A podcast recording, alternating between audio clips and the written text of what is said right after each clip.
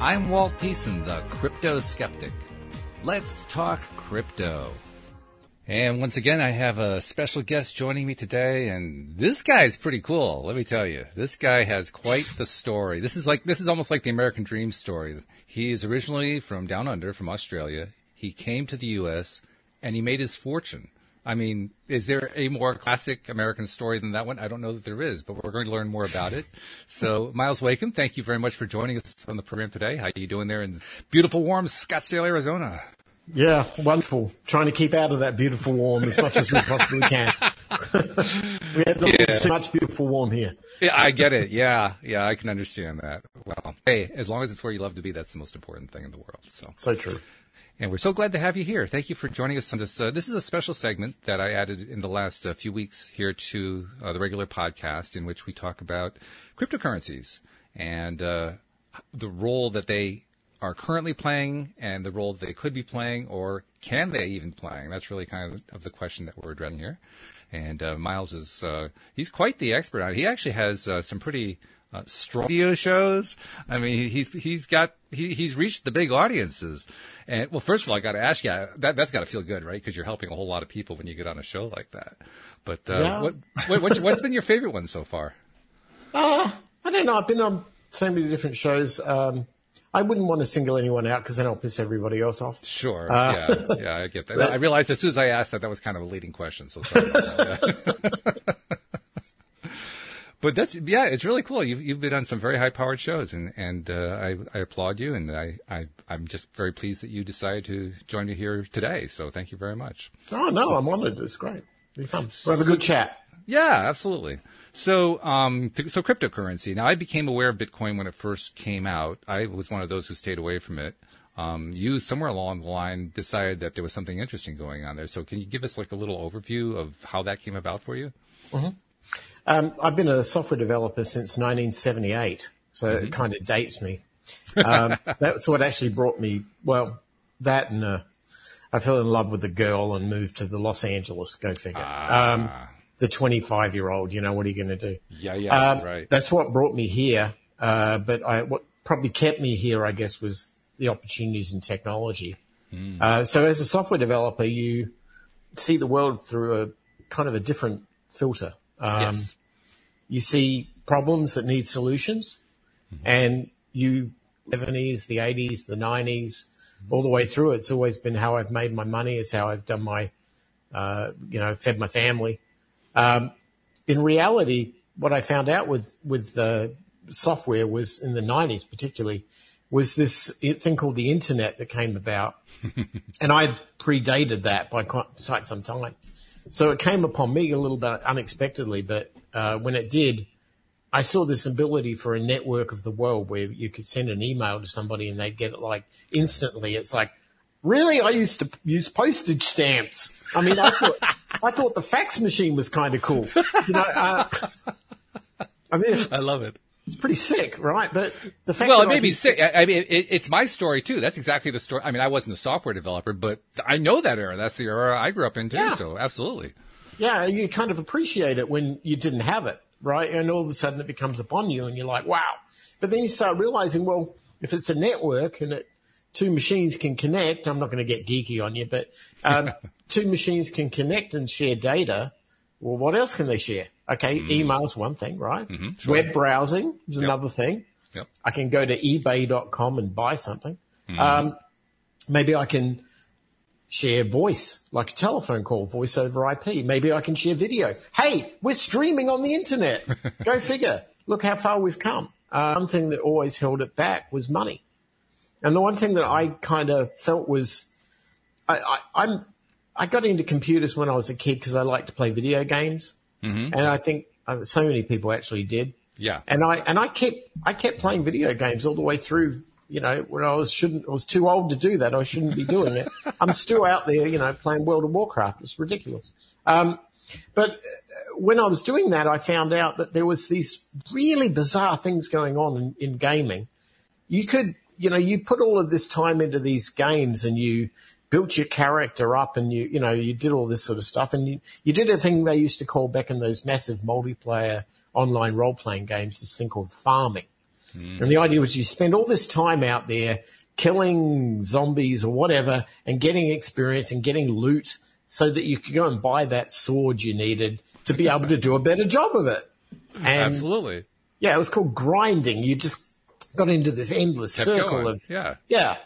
And so I realized, you know, I, I actually have to earn a living here. I've got to work and I've got a family to support and I can't be playing video games all day, but I really like that sword. I want it. How do I get that sword without having to work for it? Yeah. Some really hmm. smart people out there realized that there were these, you know, 1.5 billion people in China who didn't earn anything. They were all from the farming. They wanted to come and live in the city. So they stuck a computer in front of them and said, go there and farm on this game and mm. earn this stuff and then we'll buy it from you at a price and we'll sell it to Myles at a better price and we'll make money on the arbitrage. Mm-hmm. And I thought, well, this is a really neat idea. So mm. I, I started doing that and then realized, well, how do I pay you? Like, how do I, you're giving me virtual goods. They're not real. Mm-hmm. How do I get them? And what had happened is you'd go into these games and you'd meet in, in, in this virtual pub somewhere. This dude would come up who was previously you knew he was coming. He'd just come up and start chatting to you and he'd give you what you bought. So I'm thinking, oh, okay, well, that's your supply chain. Um, how do I pay you? How do I give you money so you'll do that? Well, you go on these websites and you pay them money. Well, you know, okay, I can send an email for nothing. I can send a text for nothing. I can browse a web page for nothing. I can search Google for nothing. Surely I can send money. Not so fast. um, this- This is an interesting storyline, I have to say. yeah. Well, digital digital money didn't exist. I mean, back in those days, it was PayPal. That's right.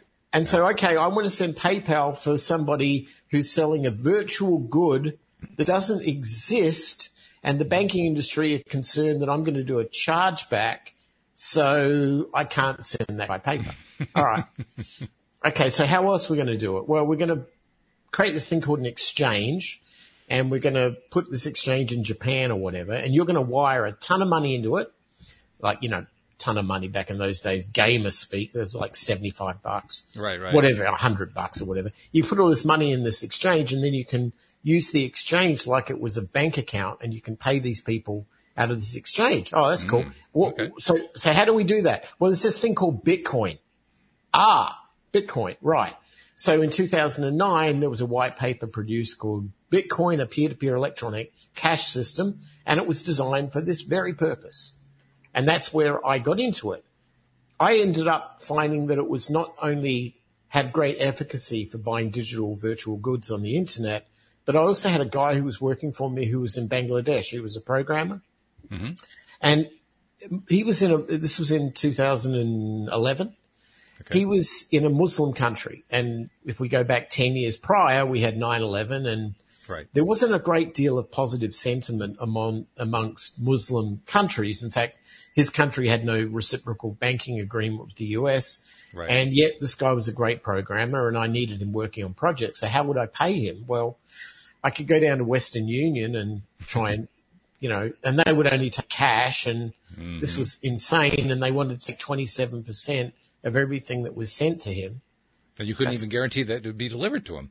Exactly. Exactly. I used to send them these like, they call them MTIN numbers, but two weeks after I sent it, I mean, it wasn't efficient, but he's in Bangladesh. What else are you going to do? Starve, right? yeah. He's got to, but I said to him, you know, I, he's a really good programmer, good guy. And I said, look, um, maybe there's a better way. Maybe we can try this Bitcoin thing out because I've been using it to buy stupid shields and swords over here. um, what about if I, can you take Bitcoin because I can pay you directly? And he goes, well, I can if I can convert it to my local currency. Right. So we discovered there was this exchange that came out of Hong Kong Ah. called um, uh, A- ANX. Okay.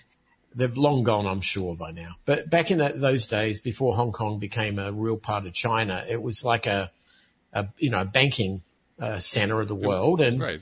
and so I opened up an account at ANX and I transferred all my Bitcoin into this ANX account and they had this, they gave him a debit card and I said, here you go. Here's a debit card. Go to your local ATM and see if you can withdraw what Sure. I pay you. And it worked. Ah. And all of a sudden, he's pulling down 100 US dollars for like 50 cents. Going, I used to lose 27% to the Western Union banksters. I can go to the ATM and just get it and it's costing me 50. Yes. and I'm looking at going, I got myself a new programmer. Mhm. Absolutely. gonna, yeah. you know, he's going to love working with me because, you know, and so we did this for quite some time. I had bought a big clump of this Bitcoin to pay him and I put it aside in this exchange and it was being used for its original intended purpose, electronic peer-to-peer cash system. Mm-hmm. Then its price went from $7 that I bought it at to $1,200. Mm. And I'm going, uh, maybe I'm not going to pay you with this Bitcoin now. right? And then I, I was like, what have I just stumbled into? So mm. all of a sudden I went down the rabbit hole and I ah, said, okay. I need to learn everything there is about this. And as a software developer and understanding cryptography and understanding where this came from, not the people, but where, right. it wasn't very hard to trace it through Right. to its, you know, and it, and you kind of look at it and think, I get it. But if I'm going to understand, like if I was going to write software to help somebody out, I, I'd go into industries I had nothing to do with. I mean, I'd get called in to write software to do cryogenic freezer storage management, you know. I, I don't even know what the hell that is. They, they need a database, right? Yeah, I can Yeah, do right. that. Right. So I learnt the art of um, asking open questions to get them to tell me how their web works, right? And I do this in defense and in banking and in entertainment and in medical and all these fields. So I thought, well, if I'm going to understand Bitcoin, I need to understand money. And that was an amazing adventure because I learned, I went back in time thousands of years to the dawn of mm. time, to the Sure. dawn of money. And I understand where it came from. And that led me through that whole journey into the school of, I guess what one would call Austrian economics. Right. And then that descri- described to me why this was important. Um, and I was for many years, probably all through to about 2017, 2018. I was, I was that annoying guy who was evangelizing everybody on Bitcoin, right? but, but I, but I was there at the genesis and I could, Yeah. I could understand. I, I was telling people, I, I remember I had this client here in Phoenix who I became kind of friends with. And I was just telling him, you know, you, you should check this Bitcoin thing out. This is when it was like about 180 bucks a Bitcoin. And they, and these two young guys, right? They were fresh out of ASU, Arizona State University. Um, MBA grads, you know, you think they're all about money. They want to, they want to be on, in on this. They're like, uh, I don't know, hmm, I don't know about that. And then, you know, They sound They like me, this- actually. well, look, it's understandable, right? Um, they they got a fifty thousand dollar investment bunch of money from one of their shareholders in this company they'd formed, and they were almost going to use it to buy Bitcoin, and they didn't. And I said, well, you do you, right? Um, I'm good here, so it's all fine. I'm just trying to help a friend out. sure. So I moved on. And then 2017, when Bitcoin went to 20,000, 2018, 2017, I think it was. Um, it like, oh, uh, this is real. this is now, you know, seven digits. This is now like big money. Yeah. Um, okay. And then I remember I got a phone call from these guys. It was like probably five years after I told them to get into it. And they're like, damn it. Should have listened, Myles. I'm like, well, I lead a horse to water, you know. Now, having said that, 2018 comes about. I sold all my Bitcoin. Oh, you did. Everyone's, Okay. yeah, everyone's looking at me going, you idiot. You idiot. You could have held on to it when it went, went to 65,000 or whatever. Yeah, but I saw something that I didn't like seeing. And that's where I changed my tune Okay. because I understood the genesis of money. I understood technology and protocols and software, Sure. but I didn't understand people enough. It wasn't until I started to study psychology and I mm-hmm. understood the motives of greed Yeah. and I understood the motives of fear of missing out and why, why we are the way we are and how we are just flawed animals and, you know, we're lucky we can build tools and become an apex predator, but that's kind of luck. Um, you know, and I started realizing you can't, you can't sort of undo stupid. You can't undo flaws. You, you're born with them. Our human race is like that. I saw bit, see, here's the thing. I saw Bitcoin as this great equalizer. I saw it as a way that 8 billion people on this planet could all get to have money and get to bank and have a little smartphone and trade between them. There were no counterparties and mm-hmm. there were no banks mm-hmm. and it was pure and it was the original intention of the white paper. Because yeah. remember, the white paper came out of our, our 2008 global financial crisis. Right, right, yeah. You know, no one liked banks back then. Remember Occupy Not Wall particularly, Street? no. Right. So um, th- there was purpose. You know, it had it had traction. People wanted to hear mm-hmm. this story. Mm-hmm. But then when 2017 came about, and there were all these scams, and there were all mm-hmm. these fear and greed and people absconding and what they call nowadays they call rug pulls and mm. all these things. It was like, I'm not proud to be a human at this point in time because we've given you guys a gift. We've given you guys something that will get rid of inflation. We've given you something that will equalize the world, that will de- decentralize the world. And look what you do with it. This is what you do with it. Goldman Sachs absconds with half of it and pushes the price up and, and everybody's like trying to rip each other off. And it's like, no, you've missed the point. And that's when I'm like, I'm out. I was like, you know, the guys in Shark Tank. I'm, like, I'm out. You know, that was me. Um, and I, I exited the space. I dabbled in little projects around it that might have some efficacy, but they were all cursed with the same human flaw of greed and power and totalitarianism. And and I realize that's that's that's our story. And we mm-hmm. can't we can't undo that. That's how we are. Money is uh, I mean I you know I took this to such an enormous degree. I went to Venice Italy to where investment banking was invented in a little town square in the Cannaregio there in the Jewish mm-hmm. ghetto. Yeah. And I understood how the Jewish people kind of hacked the system to be able to create banks to lend money sure. for good reason because oh yeah that the farmers need to buy seed before the crops were yielding and the people in Venice need to be fed. So yeah, there's good reason for this, but there was also a point where things got out of hand, right? And yep. I think the fear of the Romans back in those days was that they didn't want things to get out of hand and that the New Testament in the Bible was their, you know, that was their law and mm. they wanted to be a hundred percent accurate to it. And the Jewish people say, well, you don't buy that second book. We're only into the first one. So, you know, we'll, we'll, do it our way. Thanks. And, and they were allowed. But at, this, at the same t- uh, token, I, I saw that their history was exactly the same thing. The same thing that happened in the 1800s to the run on the banks and the collapse of banking in the late 1800s. The same thing that brought down, uh, brought us to the Great Depression. That was people borrowing money to sure. buy stocks. Um, and then the same thing in 1971 when we left the gold standard and all of a sudden we free floated our currency based on, I don't know, whatever. Um, and now we've got an inflation problem as we had in 1981. Mm-hmm. Um, these are problems that repeat based on human greed and Bitcoin does not solve these problems. It just provides us a different protocol of money. And therefore, unless it solves the problem, its efficacy is minimal. And in my, I wouldn't say it's a, a failed project because we've learned so much from it, mm. but its original intent has been, has been lost. And I would love to see that returned. I really would. There are a lot of people, particularly the OGs in the in the Bitcoin world like me, would love to see that returned because it's why we got excited about the project, you know, 10, mm-hmm. 11 years ago. Right. But but now uh, not so excited by it.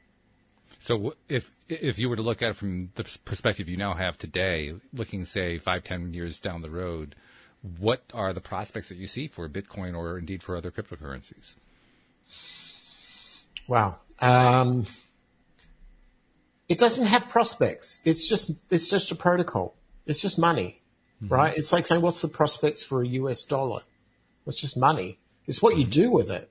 Mm-hmm. The, uh, they're, they're like we have Well, in I, money. I guess the question. Let me let me qualify my question. I Hmm. guess my question has to do with uh, um, adoption and acceptance on a on a massive basis. Oh. Yeah. Um, okay. So that's a bit of an uphill battle uh, that I don't think can be won. Now, I- I'll explain why. Um, the United States is the world reserve currency, 80% of the world uses it to base their own currency on. So, Right. you know, I don't know, someone in Japan needs money and they, they have gold and they want to, you know, lend it to us or, you know, basically they buy US bonds and that's how they, they have some stability in their currency. Um, if 80% of the rest of the world does that, and yeah, okay, look, there's China and Russia's got the ruble and, you know, they've got their own way of doing it. But we, we established our dominance in that world because of oil, because of the petrodollar. Um, Well, And and Bretton while Woods we- too. I mean, the two work together. yeah, really. yeah, exactly. I mean, dominance over World War II and and oil has created our situation where the world relies on us. Um, you think that the the United States also doesn't really uh, make a surplus at the moment. It hasn't for about twenty years. Right. Um, so we're not in a situation where we export more than we import. So we're not a, a production economy per se. We're a consumption economy. right. And in that world where you control the currency and you're a consumption economy, if you don't control the currency, you are going to risk downfall. I mean, completely. Oh yeah, sure. Yeah. Um, and uh, Bitcoin comes along and it says, look, um, there are 21 million Bitcoins. There can't be any more. And that you can't make it up. Unlike, you know, the guys at the central bank can just make up whatever they want and inflate the currency the any way they want. Uh, you can't do that with math, with Bitcoin. It's got to be honest and transparent. And, and I, I kind of see like the US government is looking at this going, well, you know, they've got a trillion, trillion dollar market cap right now and let's get them while they're young. We don't need them around threatening our position. There are too many powerful and wealthy people here who could lose everything. How are we going to allow this to succeed? I mean, unless there's something in it for us, that would be suicide, right? So, Yeah. you know, look, we have a long history. If you ever go back and read um, John Perkins' book, the was it the Amer- American Hit, uh, American Hitman, Economic Hitman? Okay. it- I don't know the book, but okay. Oh, brilliant book. he, he used to work for the, I think the NSA or the CIA as a inside okay. guy. And he came clean with all of the stuff that the US was doing around areas like Central America and in Asia and so on, where they were toppling governments by putting them into debt and then becoming, uh, the, the votes within the UN and so on would favor the United States position because they were basically over a barrel. And this was a standard practice going on in the 80s and the 90s and the 70s. Um, China took that playbook perfectly and did exactly the same thing. They just did that to Sri Lanka, which is what you see on the news at the moment. But this, this is, this is what the power of being world number one looks like. right. You know, they have the power to overthrow governments. They have the power to create war. They have the power to make up currency and they want to maintain that. And that's not a, don't get me wrong. I come from a country which would have been Japanese if it wasn't for the United States. Yeah. You know, so I'm favorable to, to that position to some degree, but not at the expense of the individual and their right to freedom. And mm-hmm. I think that at some point, Bitcoin is a major threat. And so in mm-hmm. terms of its future, um, it has some uphill battles, which I don't know if it's going to ever win. It's going to be fighting the US, uh, US uh, central bank digital currency, which has already been published out there in, in white paper form and is openly being discussed. Uh, it's going to be threatened by regulators. It's going to be threatened by uh, banking licensing and all these things to slow it down. Uh, but ultimately, it doesn't serve the interests of the United States. So, will it survive? I don't know. As a as an American citizen, do I want it to survive? I don't know. I don't want my country dying. You know, I mean, it's one thing to say, "Oh yeah, burn it to the ground." You know, fiat currency bad, and you know, yeah, it's another thing to live in that world. Oh, it's very Um, different. Yeah. Yeah, and I, I sort of look at Bitcoin and I go, you're getting a little bit too threatening here, and I think they're going to they're going to take some pretty harsh steps at some point, but they're going to let you go as far as possible because there's all this technology coming out of the project which maybe they could use to their advantage. But I, I, I think that we can't, yeah, okay, look, basic free market, right? Supply and demand, 21 million of them out there. That means that every one that's less because somebody owns it, the value of the Bitcoin goes up. So yeah, you could sit there as a speculator and go hodl and, you know, make There's your money. There's Yeah. a lot of that. And, and look, I'm as guilty as anybody for that. But at some point you also have to realize that wasn't the intention here. And because we've sort of gone off the rails on it, I'm not really sure whether it's going to stay around that much longer. But having said that, and I've been wrong before, um, one too. can, one can speculate, right? Put money in there you can afford to lose. What is it going to matter? It matters when it's 50,000 a Bitcoin, sure. Yeah. But it doesn't matter when it was $7 like it was for me. So Mm-hmm. one could argue that was luck. I look at it as sensitivity to something that was going on and having a punt when it didn't really cost much to have a punt. I guess there's luck involved because I can't control the, the reality of how this works. But at the same time, I've invested on many other things that haven't worked. I've invested on many things that have. Um, I, I, I, when I was a kid in Australia, I grew up in my teenage years learning how to surf. And it was the Oh, wow. best education I ever had in my life because Really? I, oh yeah, when you go out in the waves and you're on this piece of fiberglass and there's you and this massive ocean around you Hmm. and there's sharks out there that'll kill you and everything. So you, you're kind of just dealing with it, but you learn that the waves, they don't, they're not answering to you. You're not godlike to them. They're going to come they're going to dump on you if you're in the wrong place. And if you're in the right place, you see them coming ahead of time, you position and you paddle like crazy. You're going to get the ride of your life and you're going to have the energy of the universe transferred to you and you're going to feel it in your spirit. It's what drives surfers into this euphoric state. It's why Sure. people surf until the day they die all over Right. the world because they get it. They get this spiritual connection with something, energy, the universe, whatever you want to call it. Mm-hmm. When I learnt that, I learnt one thing, and that is I'm never going to catch a wave when it's on me or it's be, or it's in front of me. I'm only going to catch a wave when I'm ahead of it. Yep. And it's all about my preparation, my ability to paddle, and then waiting for that sucker to pick me up and hoping I pick the right one. That, That's a how I analogy. invest. I love that. That's a great That's how- analogy. Yeah. Well, waves are like stock market charts, right? When you see them go down, that's when you want to start paddling. Yeah. Um, cause you know they're going to come back up again. And so when people say to me, should I buy Bitcoin? It's like, are you a surfer? Because if you're not a surfer, you got no business being in the water, buddy. that is funny. I love that. That's a great analogy. That really is a beautiful one. I love that a whole lot. Well, it applies to pretty much anything that, you know. it does, but, But still. it's a good, good one for this circum- circumstance. Yeah, really good. I love that a lot. This is really fascinating. I'm I'm, I'm fascinated by your story. I, uh, I've I looked at Bitcoin when it first came out, and I was very concerned about a lot of things where it was concerned. So I didn't want to invest anything in it. In hindsight, I kind of wish I'd done some mining, just because well, I'm not putting any money in it, just spending some time solving these ridiculous little problems. I I kind of wish I'd done that, but. I didn't, so you know, water under the bridge, and uh, I could be a multimillionaire, but I'm not. Oh well. Don't, don't live in regret. I mean, the thing no is, you, you can't change what's behind No. you. And if you, I, I say this to my daughter all the time, if you live your life looking in the rearview mirror, you're going to crash the car. That's right. Absolutely. Yeah. And you're going to miss the opportunities that are coming up. So, Yeah. absolutely true. One of the things that uh, came to my mind as you were telling your wonderful story, I love, I love the way the whole thing laid out. That's that's gorgeous. Um, when the 2008 financial crisis came along, um, one of the things that came out of it is something that I, to this day, I'm convinced that many, not all, and, and this is one thing that I'm getting out of these interviews that I'm doing with people like you, but many people in the Bitcoin world didn't come to terms with is a key component of, of what you correctly described as Austrian economics. By the way, we, we don't really de- define that term here on the podcast, just so you know wh- where that comes from. Austrian economics is so named because uh, some of the leading thinkers that were involved in, in formulating the nature of it were originally from Austria, That's not surprisingly, and that's why it's called that. It's it's a uh, relatively small school of economics compared to say the Chicago School where Milton Friedman and others come from, and there are other schools as well.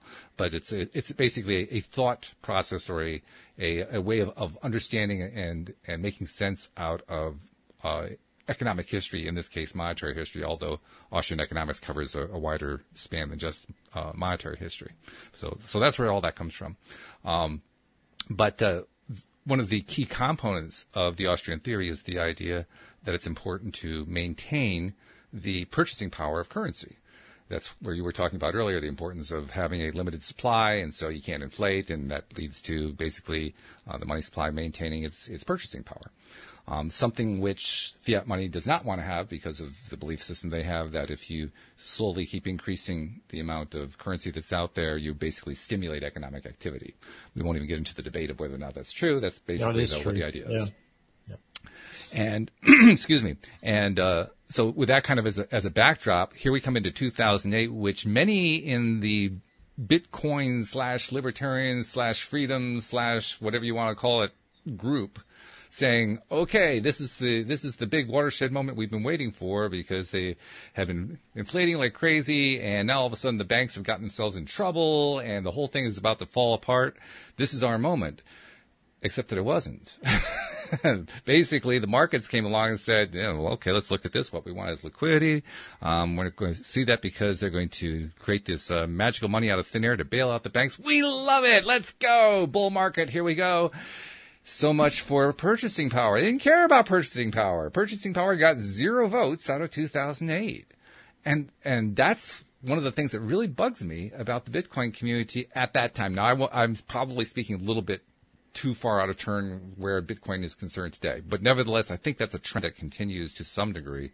Basically, an unwillingness to recognize that that part of Austrian economic theory didn't actually hold up. Well, I, I, think it's fair to say that there's often a misunderstanding of what Bitcoin is as opposed to what the services surrounding it could be. So a Bitcoin is only a protocol, just in the right. same way that a silver coin or a dollar bill is a protocol. It's how we communicate our, our wants and needs. Uh, we use it as a, as a valuation measurement, an increment. Um, what I think went against Bitcoin is that okay, I draw I draw this analogy. I recently did this on a, one of my podcasts, but uh, if you measure, if you're building a house, you have this idea that you want to build a wall and it's say 12 feet long. Mm. Well, you and I know what 12 feet is. Sure. But how do we know what 12 foot is? What, what exactly defines what a foot is? We believe somebody gives us a ruler mm-hmm. and it's about that, right? right? But who certifies that? Who's the definer of measurements and increments and who, who guarantees that your ruler and my ruler are exactly the same?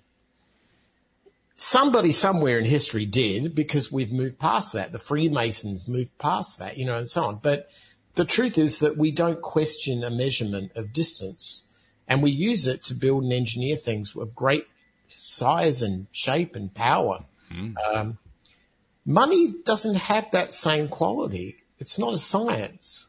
Money is an art. Money is the value of a dollar changes every day. The value yes. of the purchasing power is not an inch, which never changes. It's a right. constant variable commodity. When people look at Bitcoin and they measure it against US dollars, is that a question of the value of Bitcoin or is that a question of the dis- difference or the value of the dollar? Because if my dollar is worth less, then I'm going to have more bitcoins, right? And if my dollar is worth more, I'm going to have less bitcoin. So if mm-hmm. bitcoin price goes up and down measured against the US dollar, nobody ever asks the question whether the US dollar is the actual moving target or whether it's the bitcoin, right? It's a valid point, sure. And bitcoin is, is based on math. Well, when you have a situation where mathematics denotes, uh, exact I mean, can't argue math, right? right? Then you have the same principle as an inch or a centimeter or a meter or a yard or whatever. You have exactly the same principle. And then you can do big things. You can build big buildings. You can safely do all of these wonderful things with it. But when you've got an entire world which is based on the fluctuation and arbitrage of a moving dollar, mm-hmm. whether it be the forex market, whether it be um, you know, the, the, the underpinning of, say, the credit market or financial services, uh, the borrowing and, and lending. If I give a bank a thousand dollars, do they float it out on the exchange and then, you know, I mean, all that stuff, right? That, if that's underpinning our entire economy and you're going to come along and say, all of that's got to go, we've got this static measurement, just like we have to build a building, that whole financial services industry completely collapses.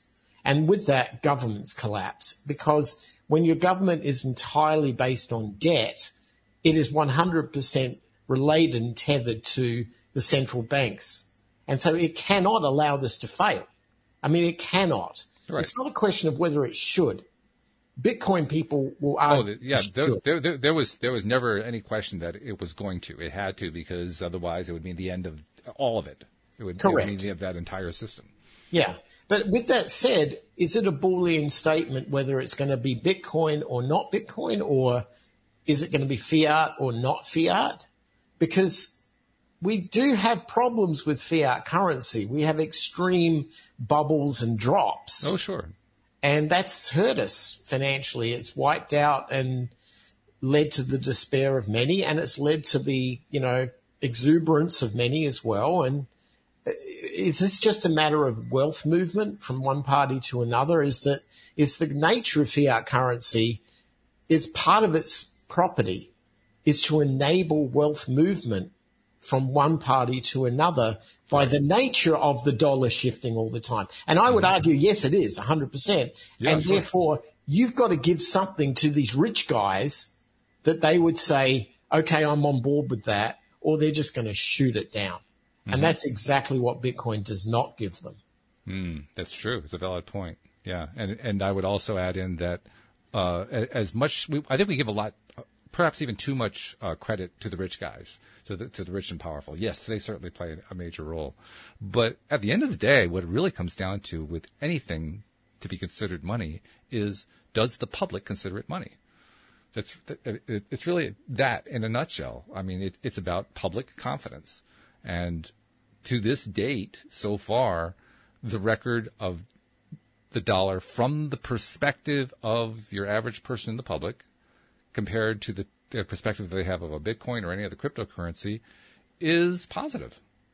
I mean, it's yeah. got its problems. It's, I, I'll be the last person to say that it doesn't have any problems. It's got plenty of problems, but they're nowhere near as bad as the other guy. And that's the thing. And, and as long as that condition entails, I don't really see how it gets supplanted. I don't see how the dollar gets replaced until so the dollar you- until the dollar actually becomes worse than the alternative why would anyone want to look at anything else other than the dollar or the euro well, or whatever the main ones they're looking at? You have a point. Let me ask you a question though. Did, have you filled your tank up with gas recently at a at a gas pump? Oh yeah, okay. quite quite a high price. How did you pay for it? Uh, I paid with with uh, digitally uh, demarcated dollars. a credit card, right? Credit card or a debit card, yeah. Or a debit card, right? In the machine. Okay. Right. So if you look at the number of people in this country who pay for their goods and services, and, and I would argue that maybe 70% of them probably whip a credit card out and do it. Probably. They're not, they're not using their dollars.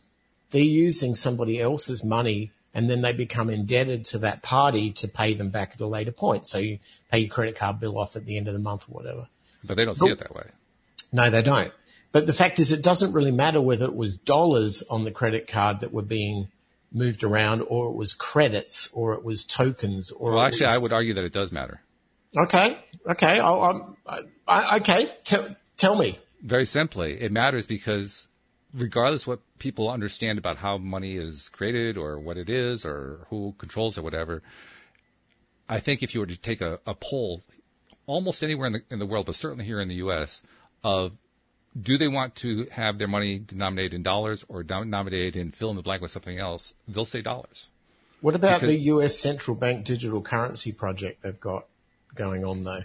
I mean, they may call it dollars. It might be bit dollars or whatever. I, I, I suspect that's what they will do because so it's a marketing thing. It, well, it, it's a psychological thing. I mean, you mentioned psychology earlier. There, there is the basically we I, I, the way I like to understand all transactions, all economics, is the emotional side of it.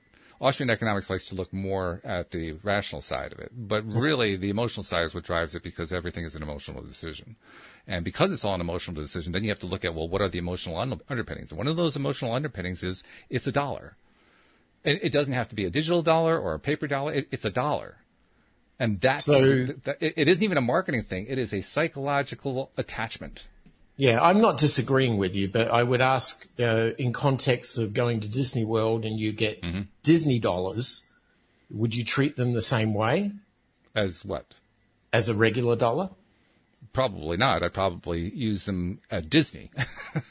right. But what you would probably also do is you would spend money, whether it be by borrowed credit card money or by cash, Right. to obtain a wallet full of Disney bucks. Mm-hmm. And then you'd be in the theme park and you can't go anywhere else because no one else accepts yeah. it. So, so within the park, you, you'd spend your Disney bucks. Right. So with each time you spend it, would you be inclined to spend less or more because you have your own control of your wallet? Well, I'm not sure it's because of control of the wallet. I think it's because I control how much I actually bought in terms of Disney bucks. I bought X number of Disney bucks. I'm there at Disney. I'm going to spend all my Disney bucks. I can't use it anywhere else. Yeah, well, there's, that's true. That, that's a good point. I, I sort of think of Bitcoin as being an attempt to try to be the Disney bucks of economics, which isn't really working because there's no credit associated with it. Well, there's It's also no you Disney know, associated with it. I mean, at least Disney, Right. you get you get the theme park. Uh, Where's the Well, yeah, theme who, park? somebody's got to accept it, right? Yeah, Yeah, right. Yeah, you got to be able to spend it. I mean, Um, there, there's value to the theme park. I enjoy the theme park. Yeah, because they take Disney bucks, so you buy them and you Yeah. spend them there. Yeah, no, I get it. Um, I, I kind of am thinking in terms of what what would be able to, or the dollar has problems that are not necessarily associated with the dollar, right? It's a decimal number. We have 10 fingers. You know, it's easy to count. We don't have to deal with imperial versus metric and all that.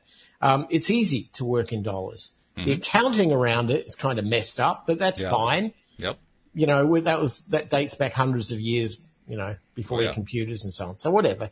But this whole extreme high, extreme low and mechanism of wealth transfer, I would, that doesn't feel right to me, right? It No. doesn't, and, and I think all of us would probably agree in some ways. We, we would love to, you know, live in a world where the stock market only ever went up and, you know, you could never go wrong and you never lose your shirt.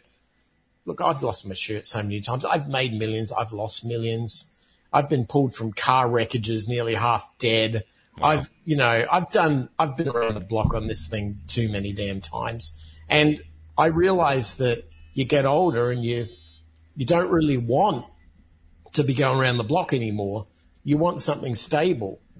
And I think that the biggest concern I have right now is that you get older and all of a sudden amassed some form of wealth, whether it be through toil or labor or arbitrage or whatever you've done, speculation, investment, risk management, whatever. Mm-hmm. You want to be able to see that that pays you back because you can't work anymore. Sure. And we don't have a system right now that can answer that question. It's a fundamental human need. We don't have a system which provides us with the ability for, in our elder years, to be healthy and safe.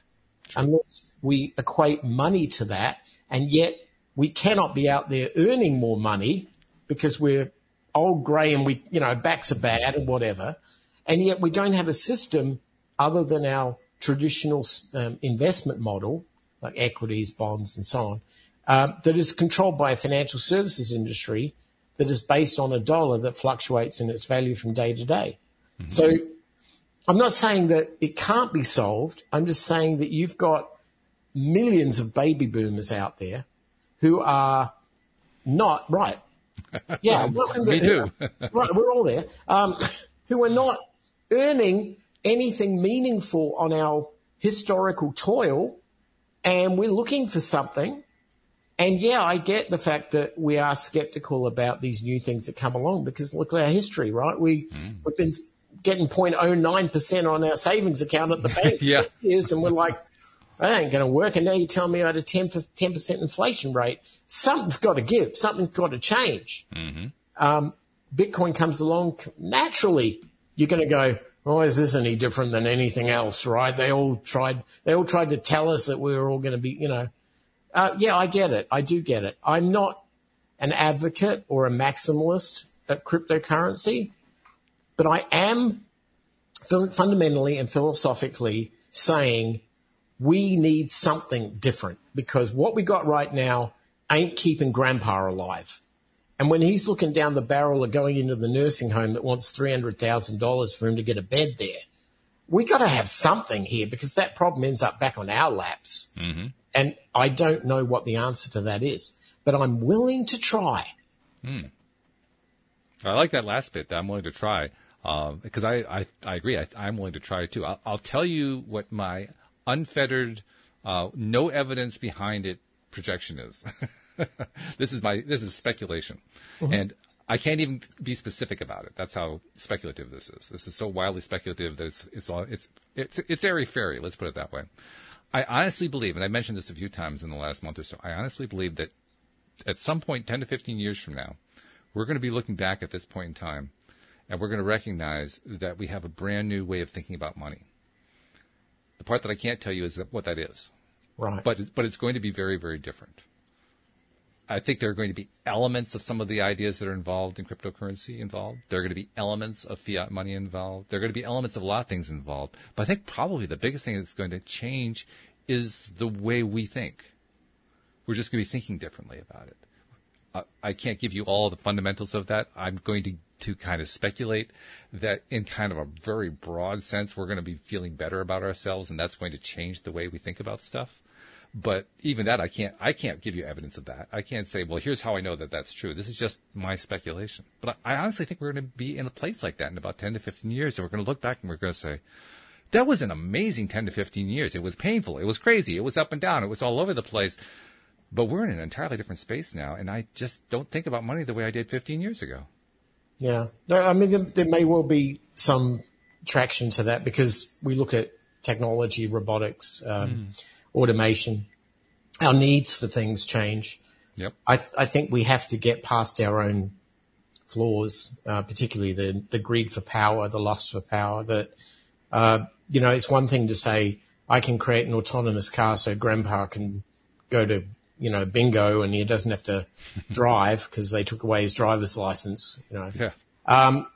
Yeah, I can see that. But if the person who controls the access to that is not necessarily pure of heart, um, I'm not sure how that's going to work. And I'm not, to be honest with you, I'm not a big, I, I'm kind of more of an anarcho-capitalist, if you were to call it anything. I know the phrase. Yes. Right. Uh, I'm not a My fan of listeners probably have no idea what you're talking about. But No. You don't have, you don't, you don't have to know. Look it up. worry. It's, Look not, it yeah, up. it's not that important. right. Um, I'm not a fan of government, and I don't think that government as a fallback mechanism, as a counterparty to our own security, uh, necessarily has our back at all cases. That there are interests within that that may be juxtaposed with our own, and um, that's okay.